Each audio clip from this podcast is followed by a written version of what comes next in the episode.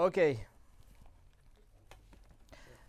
S'il vous plaît, ouvrez vos Bibles dans la première épître de Pierre, chapitre 2. 1 Pierre, chapitre 2. Et vous avez cru que ce moment n'arriverait jamais, mais nous voici, nous sommes déjà dans le chapitre 2.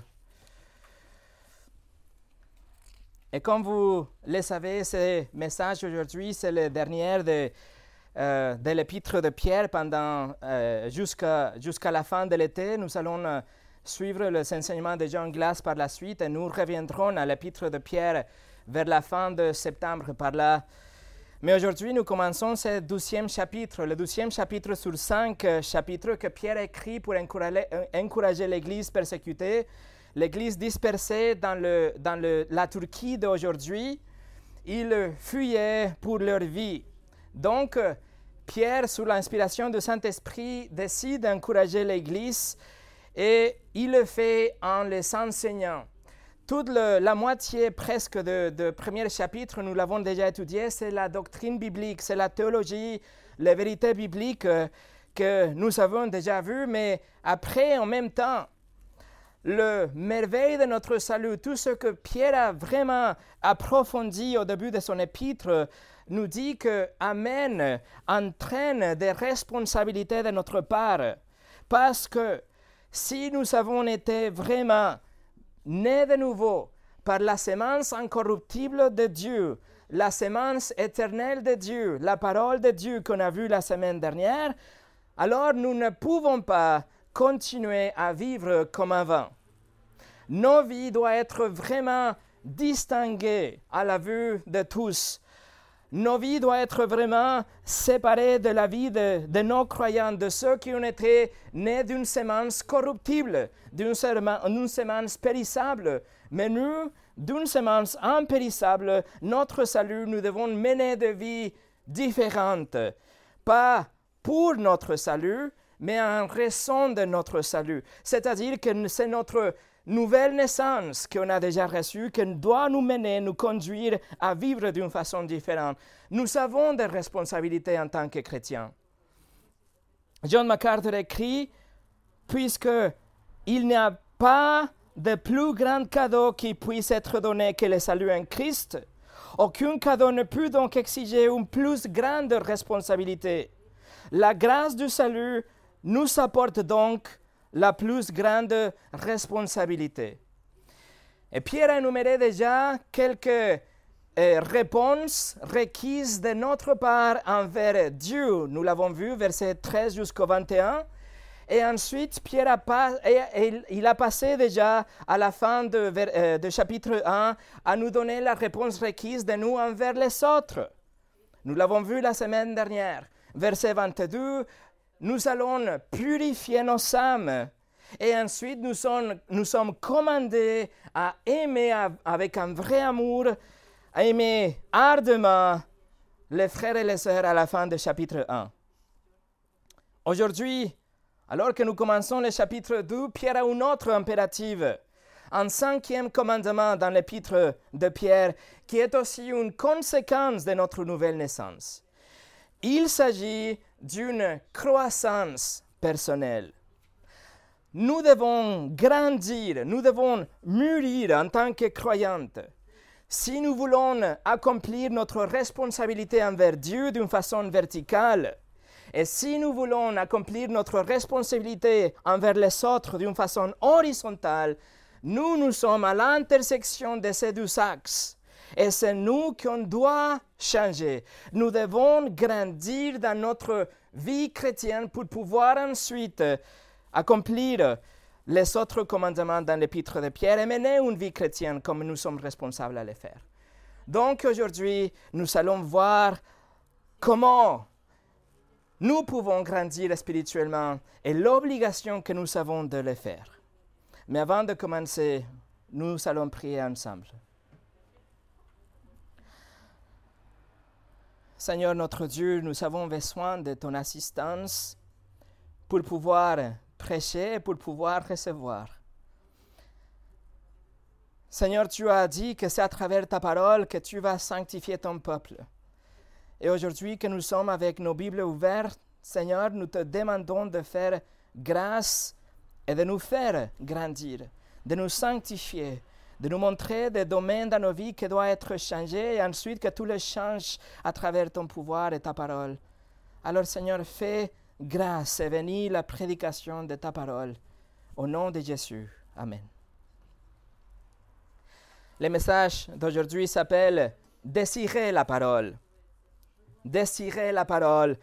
Et nous allons lire 1 Pierre chapitre 2, de versets 1 au 3. 1 Pierre chapitre 2, verset 1 au 3. Rejetant donc toute méchanceté et toute ruse, la dissimulation, l'envie et toute médisance, désirez, comme des enfants nouveau-nés, le lait spirituel et pur, afin que par lui vous croissiez pour le salut, si vous avez goûté que le Seigneur est bon. Veuillez noter tout de suite, mes amis, que le verbe principal, l'impératif dans ces trois versets, se trouve dans le verset 2. Le verbe principal est désirer. Mais l'objectif pour ce désir, il nous dit désirer le lait spirituel. L'objectif se trouve à la fin du verset 2 pour que nous puissions grandir, pour grandir spirituellement. Cela dit, nous allons voir notre, texte dans quatre étapes qui sont vraiment en progression que Pierre nous présente ici. La première chose, c'est la raison, de, la raison de la croissance.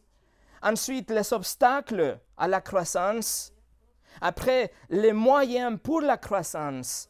Et à la fin, les goûts pour la croissance. La première chose, la raison de la croissance. Et regardez tout simplement les deux premiers mots dans le verset 1. Pierre écrit Rejetant donc. Le verset 1 du chapitre 2 commence avec un donc. Et c'est très important de savoir pourquoi il est là. Ces conjonctions en français, en grec, en, anglais, dans toutes les langues, qui introduisent vraiment les produits de ce qu'on vient de dire précédemment. Cela fait référence à ce qu'on vient de voir la semaine passée, les versets 23 jusqu'au 25, euh, par rapport à la nouvelle naissance à travers la sémence incorruptible qui est la parole vivante et la parole éternelle de Dieu. L'évangile qui nous a été annoncé comme on a vu la semaine passée. Alors, en conséquence de notre nouvelle naissance, le résultat de la nouvelle nature que nous possédons, ou l'effet de la nouvelle vie que nous avons. C'est ce que Pierre va nous expliquer maintenant. C'est ce que Pierre va nous dire et nous ordonner. C'est très important, mes amis, mes amis, de comprendre que ce que nous allons voir aujourd'hui, c'est la conséquence de notre nouvelle naissance. Il faut jamais penser que vous pouvez grandir spirituellement à part de votre nouvelle naissance et votre nouvelle nature. Vous devez toujours reconnaître que si vous êtes en train de grandir dans un domaine spirituel de votre vie, que ce soit la prière, que ce soit l'évangélisation, que ce soit le contrôle de soi, etc., n'importe de quel domaine, si vous êtes en train de grandir, c'est grâce à la nouvelle nature que vous avez reçue lors de votre conversion. Donc, toute la gloire revient à Dieu. C'est à travers le pouvoir du Saint-Esprit qu'il vous a donné déjà que vous pouvez et vous devez grandir en tant que croyante. Autrement dit, aucune de ces impératifs, aucune de ces attitudes, les disciplines, les caractéristiques que nous avons déjà étudiées et que nous allons continuer à étudier pendant les prochains quatre chapitres de Pierre, rien n'est possible sans le pouvoir de Dieu en vous. Conclusion. Vous avez besoin désespérément de son assistance. Plaidez sans cesse avec Dieu pour qu'il vous donne son assistance, pour qu'il vous aide à grandir spirituellement. Donc, la raison pour votre croissance, c'est que vous avez été né, de nouveau. Vous avez été régénéré par la grâce à travers de la foi en Christ.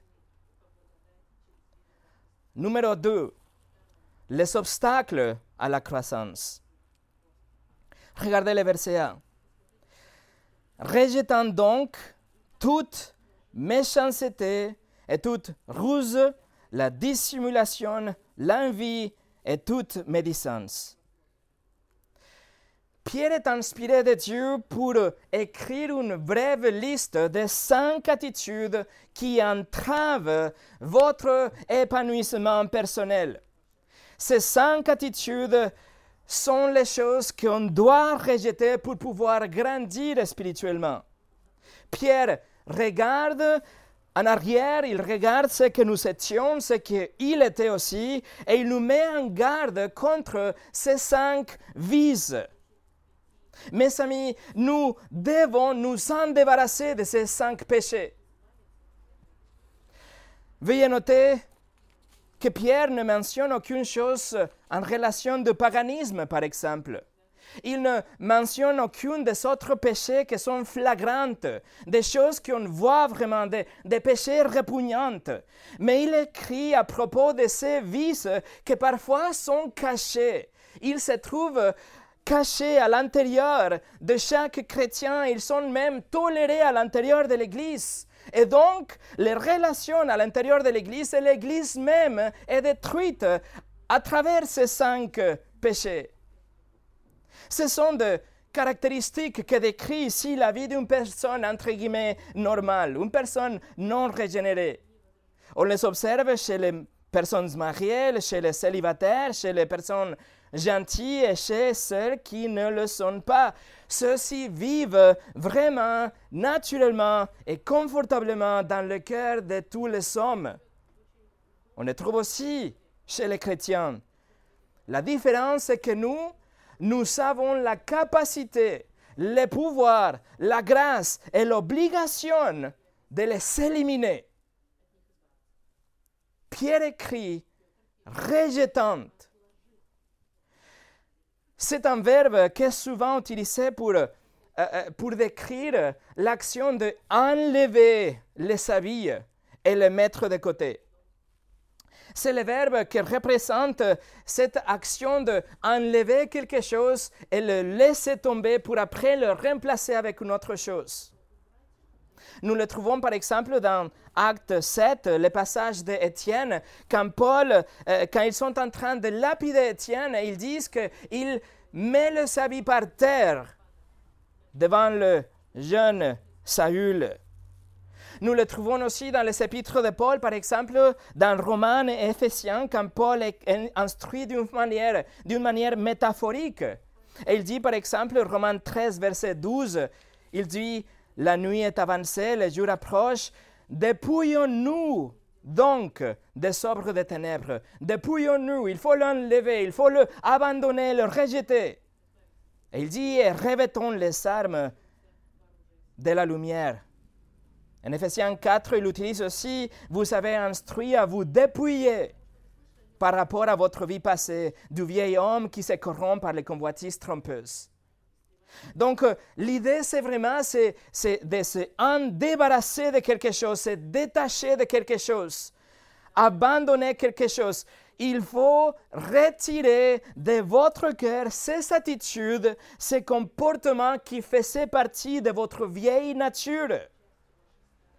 Dans les baptêmes chrétiens anciens, les gens avaient l'habitude d'enlever de les habits euh, au moment de la cérémonie c'était un symbole pour dire qu'ils étaient en train de s'enlever le vieil homme et après l'Église leur donnait des habits neufs pour représenter la nouvelle vie en Christ. C'est ce que nous devons faire avec ces cinq péchés que Pierre liste ici. Ces cinq péchés empêchent, écoutez bien, freinent, empêchent votre croissance spirituelle. Quels sont les cinq péchés mentionnés ici?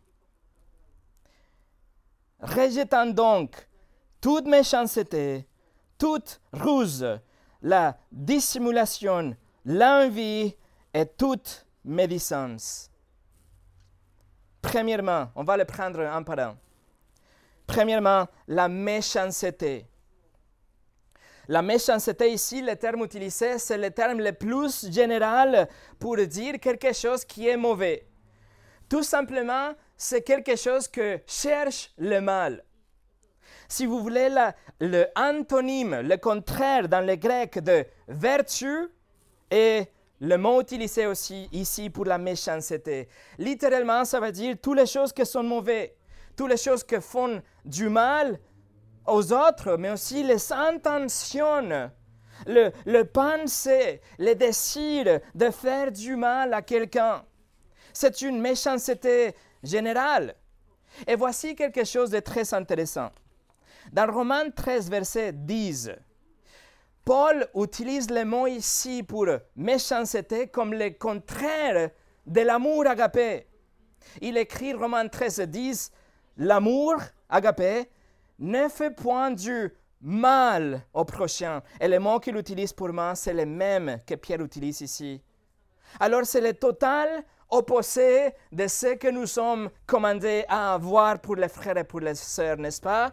On l'a vu la semaine passée. On doit nous aimer et le contraire, c'est la méchanceté que Pierre décrit ici. Pierre utilise le nom, Paul utilise l'adjectif, mais c'est exactement la même signification. C'est la malice, le contraire à l'amour parfait. Veuillez noter que Pierre utilise le mot toute. Il dit toute méchanceté. Et le mot toute, il va l'utiliser trois fois dans ces cinq péchés ici. Alors il, il veut vraiment le souligner toute méchanceté doit être rejetée. La totalité, la somme totale de la malice doit être abandonnée. C'est emphatique. Tous les degrés de méchanceté. C'est pas qu'on peut se permettre de faire un peu mal à quelqu'un. Non, rejeter complètement. Paul utilise dans Ephésiens 4 aussi, Ephésiens 4, 31, que toute amertume, toute animosité, toute colère, toute clameur, toute calomnie et toute espèce de méchanceté disparaissent du milieu de vous. Deuxièmement, ruse. Ici, le grec, c'est dolon. Et c'est important parce qu'on y reviendra. Dolon. Littéralement, ça veut dire être malin. littéralement, ça veut dire tromper quelqu'un, ça veut dire décevoir quelqu'un. Comme quand on met le crochet pour pouvoir pêcher le poisson, voilà la tromperie. Nous sommes en train de capturer quelqu'un avec un appât.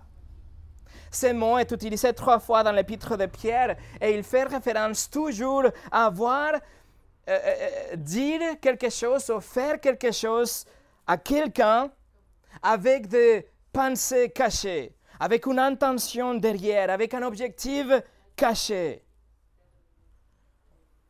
Vous pouvez dire des choses positives, mais en vérité, vous cherchez quelque chose derrière. Voilà comment les adversaires de Jésus l'ont traité. Marc 4, 1 nous dit la fête de Pâques et des pains sans devait avoir lieu deux jours après.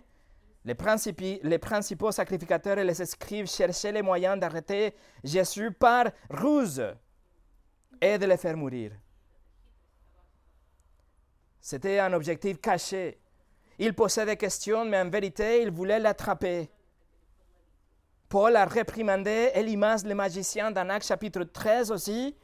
Paul a dit, homme plein de toute espèce de ruse et de fraude Fils du diable, ennemi de toute justice, ne cesseras-tu point de pervertir les voies droites du Seigneur? Voilà la signification.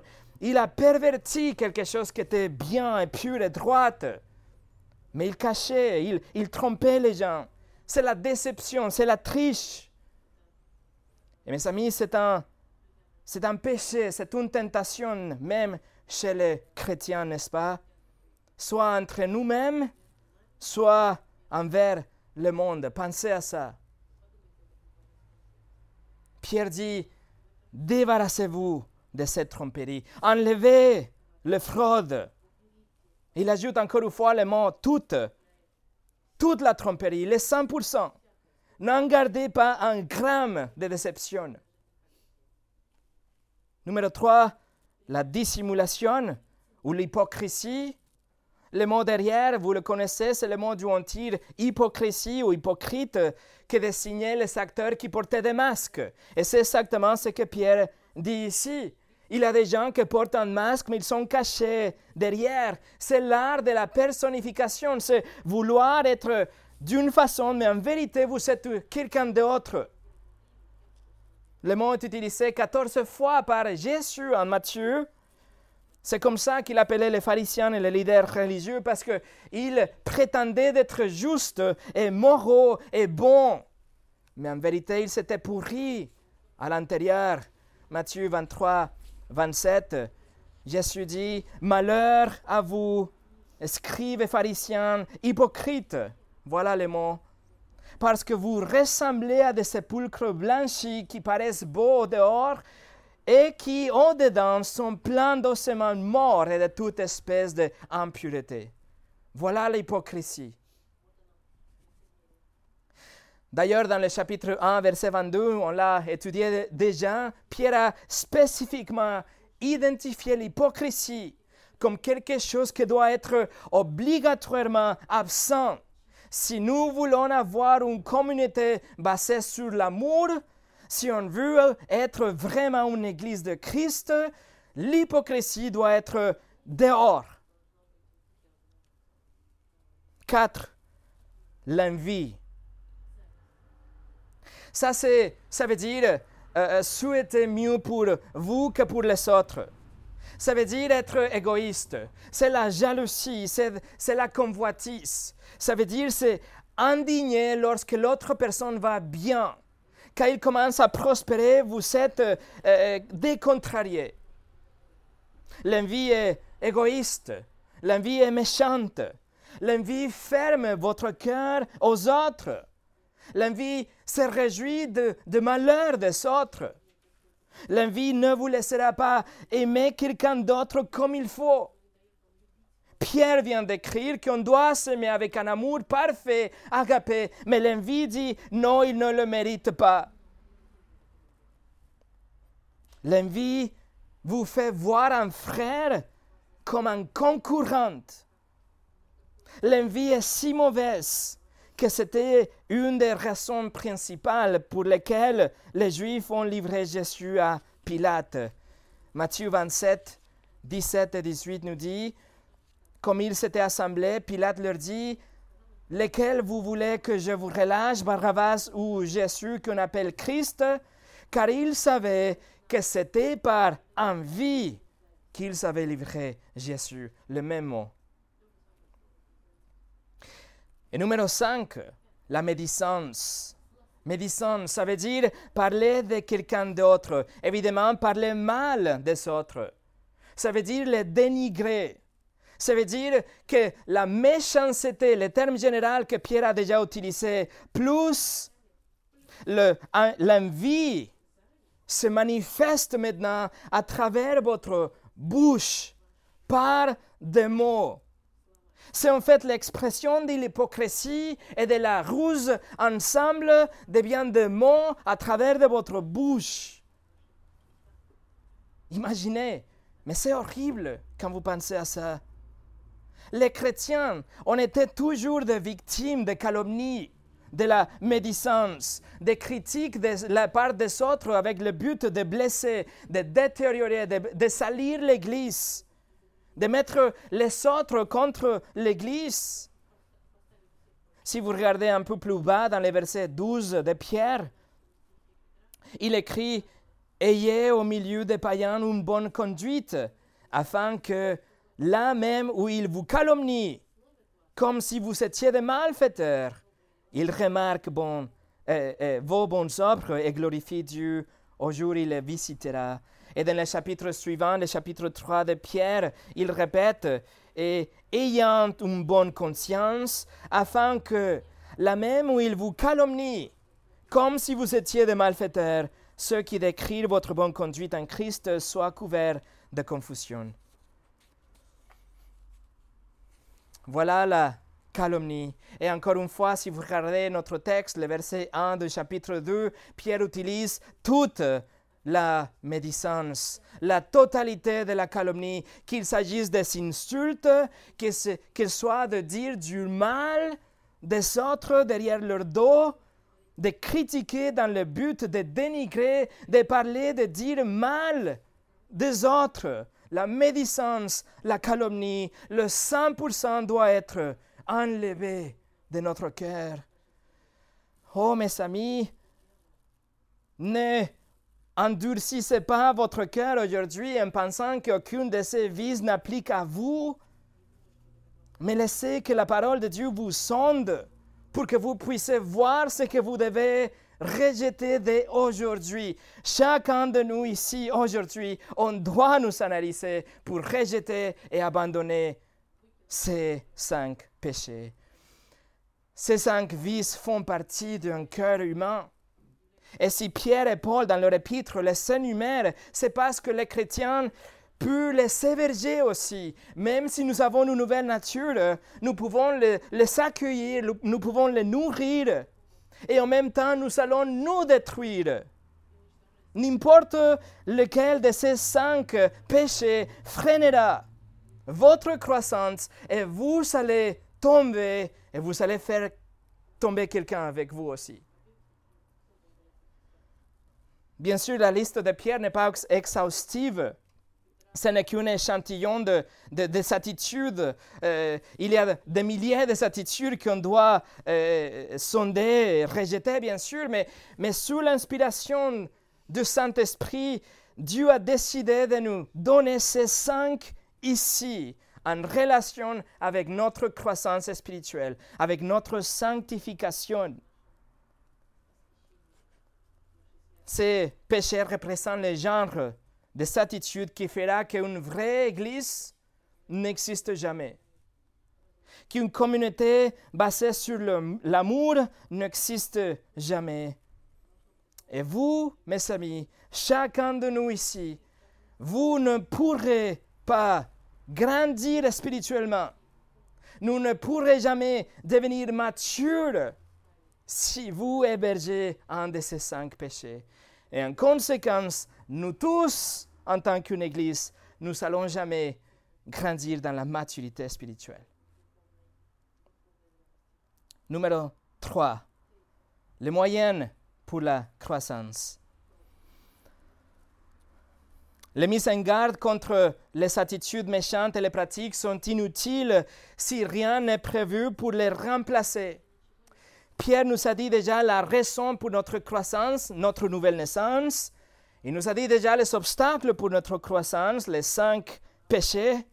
Et maintenant, verset 2, il nous dirige à la bonne voie, à la voie divine pour pouvoir grandir spirituellement. Regardez le verset 2. 1 Pierre chapitre 2, verset 2, Pierre écrit, Désirez comme des enfants nouveau-nés le lait spirituel et pur, afin que par lui vous croissiez pour le salut. Alors, ayant mis de côté les pratiques malveillantes de verset 1, voici le cinquième impératif de l'épître de Pierre.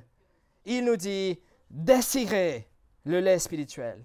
Voilà le commandement de Dieu à travers Pierre, désirer le lait spirituel, c'est-à-dire la parole de Dieu, pour que vous puissiez grandir dans votre foi. Et Pierre utilise une analogie toute simple. Il nous dit qu'on doit désirer la parole de Dieu comme un enfant, comme un bébé désire le lait de sa maman. Pierre n'est pas en train de dire que les lecteurs étaient des jeunes spirituellement ou qu'il avait quelqu'un qui était immature ou qu'il avait des bébés dans leur foi. Non. Certains de ces croyants, les exilés qui se trouvaient en Turquie, ils étaient des disciples peut-être déjà pendant 30 ans. Donc ce n'est pas qu'ils étaient immatures dans leur foi ni rien. Tout simplement, Pierre est en train de dire qu'ils 30 ans en tant que des disciples de Christ, et vous et moi, nous devons désirer, nous devons souhaiter le lait spirituel avec intensité et fréquemment et presque désespérément, comme un bébé désire le lait de sa maman. Vous avez été né de nouveau par la parole de Dieu dans le chapitre 1, verset 23. La parole de Dieu vous a été annoncée, l'évangile vous a été annoncé dans le chapitre 1, verset 25. Et maintenant, deux versets après, vous languissez pour la parole de Dieu. Vous désirez vraiment la parole de Dieu. En fait, Pierre écrit des enfants et il ajoute nouveau-né. Et ce qu'il a voulu exprimer ici en ajoutant ces deux mots, il veut exprimer vraiment le bébé qui vient à peine de sortir de sa maman. C'est le bébé qui est désespéré pour manger quelque chose. Il est désespéré pour le confort. Il vient de sortir de la mer. Il a besoin désespérément le lait. C'est comme ça qu'on est commandé à désirer la parole de Dieu. Le mot est vraiment très fort dans le grec. Il indique cette, cette envie, c'est vouloir quelque chose avec un, un fort désir. C'est le besoin de manger dans des conditions de faim extrêmes, par exemple. Et c'est comme ça que Dieu commande. Il dit désirer la Bible comme ça. Juste comme un bébé qui vient de naître a besoin et il réclame du lait. Comme ça, désirer la parole de Dieu. Le mot inclut aussi, par exemple, c'est une expression pour le désir d'un homme envers son épouse ou le désir d'un parent qui, a vu que son, son, enfant est parti dans la rébellion et le, le père désire qu'il revienne. Il désire qu'il se tourne vers l'obéissance. Vous voyez le désir fort, récurrent, c'est presque un désir insatiable. Un bébé ne veut rien d'autre à part le réconfort et la nutrition de la, du lait de sa maman. Le bébé le désire, bien sûr, mais il en a aussi besoin pour survivre. Vous vous rendez compte? Le nouveau-né a l'envie du lait, mais aussi sa vie dépend de lait. Le fait de manger ou pas? Mes amis, je veux que vous voyez comment ce commandement est bon pour vous. Dieu vous commande de décider ce que vous garderez en vie. Dieu vous commande de décider ardemment et vouloir sans cesse la seule chose que vous fera grandir dans votre vie spirituelle. Le lait de la parole vous gardera en vie et vous fera grandir en même temps. La parole de Dieu. Et c'est intéressant ce que Pierre ne dit pas ici. Pierre ne commande pas que les chrétiens, on doit lire la parole, ou qu'on doit étudier la parole, qu'on doit méditer dans la parole, ou qu'on doit enseigner, prêcher, chercher, méditer la parole. Non. Toutes ces choses sont essentielles et toutes ces choses sont commandées ailleurs dans les Écritures, mais aucune de ces choses ne peut être poursuivie sans la chose la plus fondamentale que c'est désirer. C'est-à-dire, donne-moi la parole de Dieu. C'est le désir constant et profond pour boire le lait spirituel et pur. Veuillez noter le, le mot pour pur c'est le mot en grec adolon. On a vu dolon à tout à l'heure que ça, ça, veut dire la, ruse. Mais maintenant, il nous dit ici sans ruse, sans tromperie, sans déception. La parole de Dieu est positive. Il n'y a rien de négatif, il n'y a pas de déception. Vous pouvez la boire, il n'y a aucune impurité, il n'est pas dilué, la parole ne vous décevra jamais, la parole de Dieu ne vous, vous quelque part dans la nature. Elle n'affirme aucune fausseté, elle est pure. Elle n'a pas de tromperie. Tout ce qu'il a dit Dieu déjà, il le fera. Il n'a pas de déception, elle est propre, elle est blanche. C'est du lait, du vrai lait, pur, spirituel. Et d'ailleurs, le lait, dans ce contexte, ne, représente pas la doctrine basique comme le, fondement de la foi chrétienne. Non. Dans des autres endroits, comme 1 Corinthiens 3 ou Hébreux 5, c'est le cas. Parce que là, le lait est comparé avec la, la nourriture solide.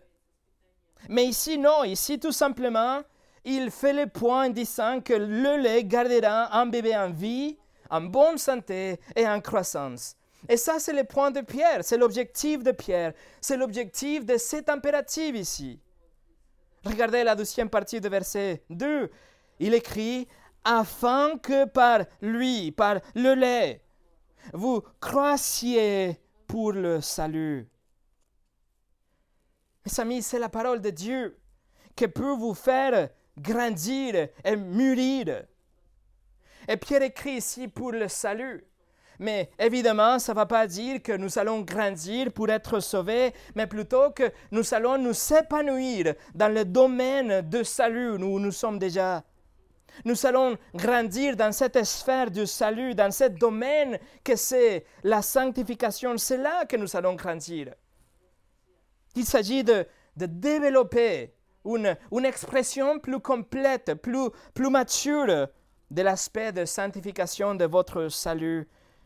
Et aussi, vous, devez savoir que dans le grec, le mot pour croisier, pour grandir, est passive. C'est-à-dire que vous allez recevoir l'action. Ce n'est pas vous-même que vous allez vous faire grandir dans la sanctification, mais c'est la parole de Dieu que le fera pour vous. Vous allez recevoir l'action. La parole vous fait croître, vous épanouir. C'est pour ça que Paul a instruit l'église à Philippe, dans Philippiens 2, 12 et 13. Il écrit Ainsi, mes bien-aimés, comme vous avez toujours obéi, mettez en œuvre votre salut avec crainte et tremblement, non seulement comme en ma présence, mais bien plus encore maintenant que je suis absente, car c'est Dieu qui produit en vous le vouloir et le faire selon son bon plaisir.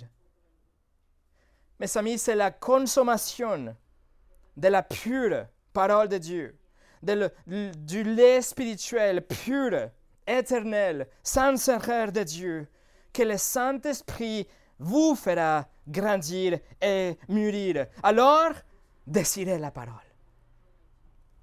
C'est indispensable pour la vie d'un chrétien. C'est crucial pour la vie d'une église. C'est absolument nécessaire individuellement pour qu'on puisse grandir collectivement. Paul écrit aux Colossiens, il a exhorté l'Église en Colosse. Il a dit 3.16 que la parole de Christ demeure en vous dans toute sa richesse.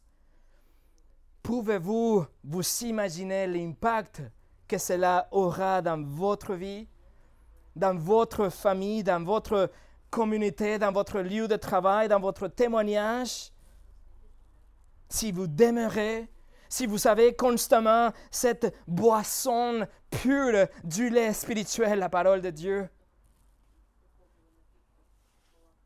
Et à Timothée, le jeune pasteur, Paul écrit 2 Timothée 3, 16 et 17, Toute écriture est inspiré de Dieu et utile pour enseigner, pour convaincre, pour corriger, pour instruire dans la justice, afin que l'homme de Dieu soit équipé ou, accompli, complet à toute bonne œuvre.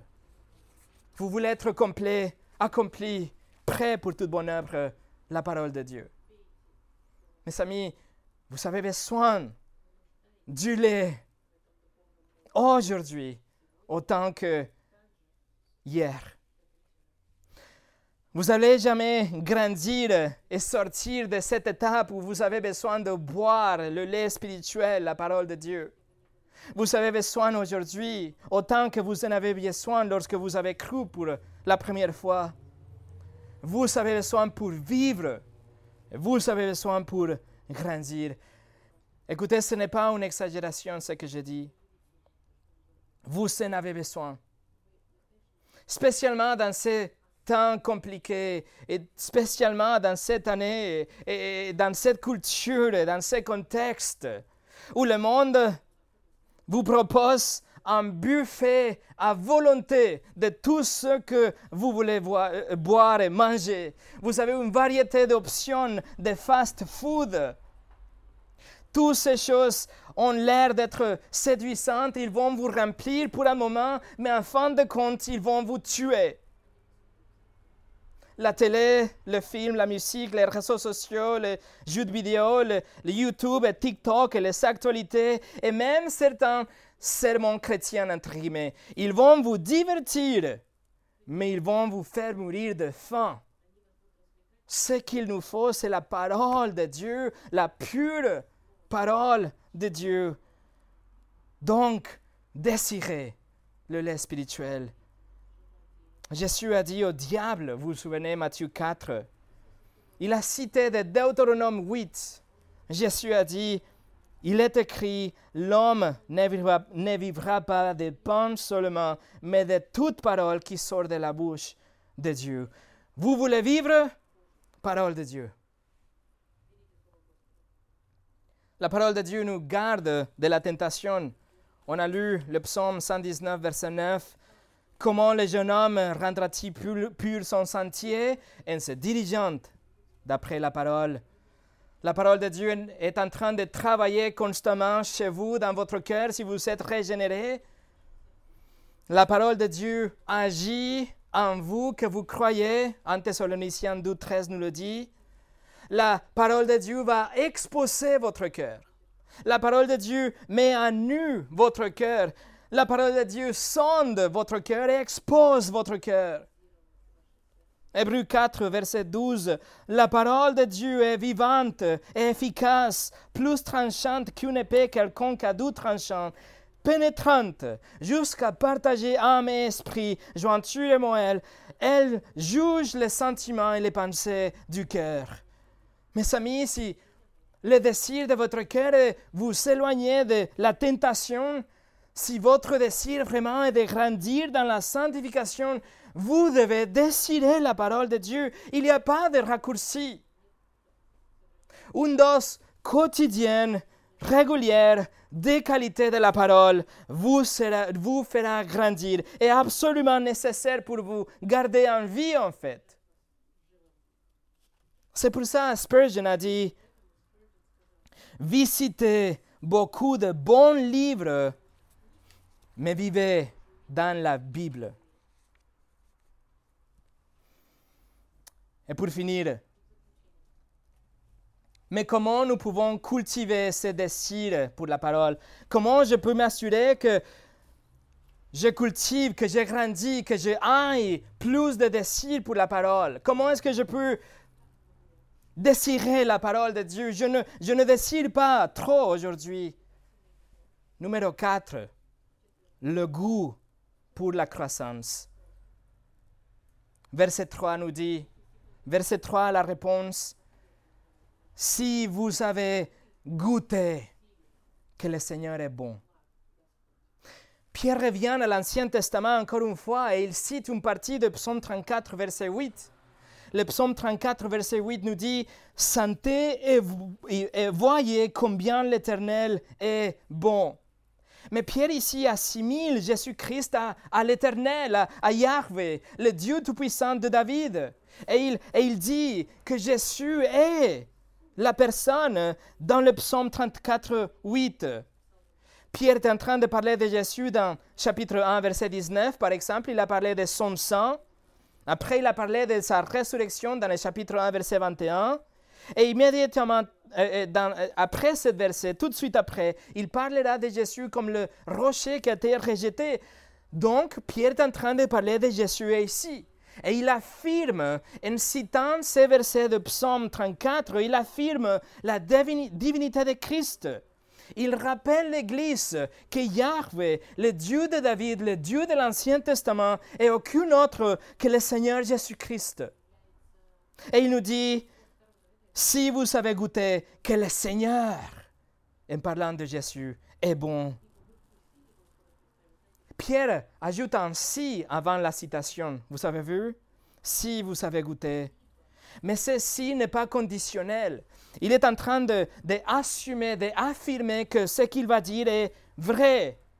Autrement dit, puisque vous savez déjà goûter le Seigneur dans l'Évangile, alors désirez plus de lui. Vous savez déjà goûter la parole de Dieu, vous êtes sauvés, alors désirez plus de la parole. Vous désirez, plus de cette parole vivante et permanente. La parole de Psaume 34, le Dieu de David, c'est la parole d'aujourd'hui. Elle est vivante, elle est permanente. Désirez la parole. Vous avez déjà fait l'expérience. Vous connaissez la bonté de Dieu, vous connaissez la gentillesse de Dieu, la grâce de Dieu dans votre salut. Alors, désirez encore davantage. Mes amis, Dieu ne vous appelle pas à essayer quelque chose de nouveau. Il ne vous demande pas de, fermer les yeux et rentrer dans une pièce sombre et vous ne savez pas quoi vous allez trouver à l'intérieur. Non, vous connaissez déjà la bonté de Dieu. Vous avez déjà fait l'expérience avec votre nouvelle naissance. Il faut donc en consommer une plus grande quantité de ces paroles vivantes que vous avez déjà goûtées. Vous avez goûté le lait. Il est bon. Buvez-en encore.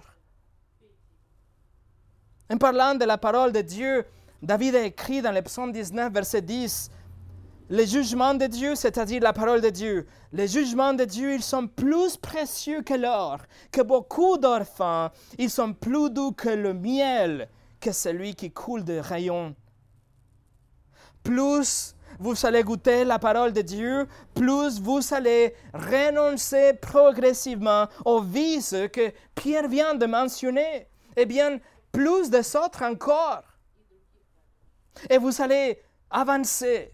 Et vous allez avoir une croissance continue et régulière dans votre sanctification. Alors goûtez et voyez combien le Seigneur est bon. Vous avez déjà goûté sa bonté.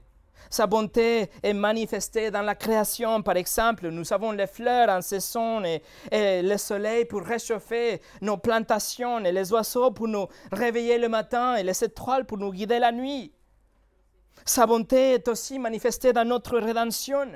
Vous connaissez qu'il a laissé son tronc glorieux pour marcher dans la bulle. Il a marché parmi des pécheurs et des, des rebelles sales, et il est mort à la place des pécheurs. Goûtez et voyez combien le Seigneur est bon. Il vous offre le pardon de tous les péchés.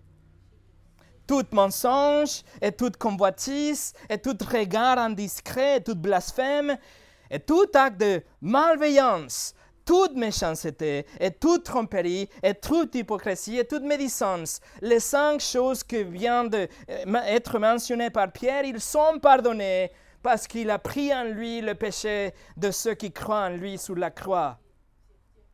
Goûtez et voyez combien le Seigneur est bon. Il a pris en lui la colère de Dieu qui était censée tomber à votre place, euh, pour vous, je veux dire. Il est mort, il est ressuscité après, il a prouvé que sa mission était complétée et il règne aujourd'hui et il reviendra pour son peuple. Le Seigneur est bon, vous l'avez déjà goûté. Et en réponse de ces bontés, de la grâce dans l'Évangile, il faut se repentir. Nous allons nous détourner de notre péché et nous allons placer notre confiance en lui. Et il est tellement bon qu'il vous donnera un nouveau cœur qui décide le suivre, une nouvelle nature qui a l'habilité pour se débarrasser de ces péchés qu'il vient de mentionner. Et il va vous revêtir avec la justice de Christ. Et en plus, il est si bon que comme un enfant nouveau-né, il vous demande de désirer le lait que vous avez déjà goûté. Vous allez vouloir tellement la parole de Dieu que vous avez besoin de boire pour survivre et vous allez boire joyeusement pour grandir aussi. Écoutez ce que A.W. Tozer a dit. Oh Dieu, j'ai goûté à ta bonté, et cela m'a à la fois satisfait et rendu assoiffé, assoiffé pour plus encore. Alors goûtez et voyez combien le Seigneur est bon. Il est si bon que son commandement pour vous aujourd'hui est que vous désiriez la parole vivante et permanente de Dieu pour survivre, mais pour grandir aussi. Prions.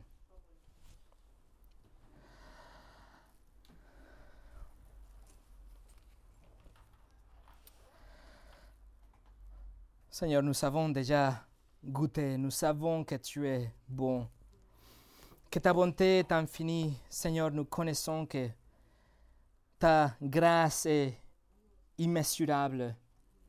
On sait que tu sauves des pécheurs, que tu nous as déjà fait grâce, que tu nous as sauvés déjà on a goûté ton évangile, on a vu les résultats, Seigneur, on, voit les changements dans nos vies, on voit la, présence du Saint-Esprit dans notre cœur, on sait que nous sommes régénérés, Seigneur, on a déjà goûté ta bonté. Donne-nous le désir de, de goûter encore plus de nous rapprocher de ta parole, Seigneur, de ne pas attendre que le dimanche ou les cinq minutes de, de je ne sais pas, de, une lecture ou des choses, mais qu'on ait vraiment le désir ardent comme un bébé que, qui a besoin de boire pour vivre et pour survivre et pour grandir, Seigneur. C'est ma prière pour cette Église que tu formes ici dans cette ville, Seigneur, que chacun de nous, on ait ce besoin désespéré de boire ta parole chaque jour. Et Seigneur, qu'en même temps que nous allons boire, que nous allons nous approcher de toi à travers ta parole, Seigneur, qu'on arrive à discerner et sonder nos cœurs pour nous en débarrasser de tous ces vices, de ces péchés. Seigneur, purifie nos cœurs. Donne-nous l'envie de voir notre cœur, de voir la méchanceté, la, la médisance, l'envie, l'hypocrisie et les autres, Seigneur, et nettoie notre cœur aujourd'hui. Donne-nous l'envie pour nous en débarrasser petit à petit, Seigneur, que ton nom soit glorifié. Comme on a dit au début, tout ça, c'est grâce à ta grâce. Au nom de Jésus. Amen.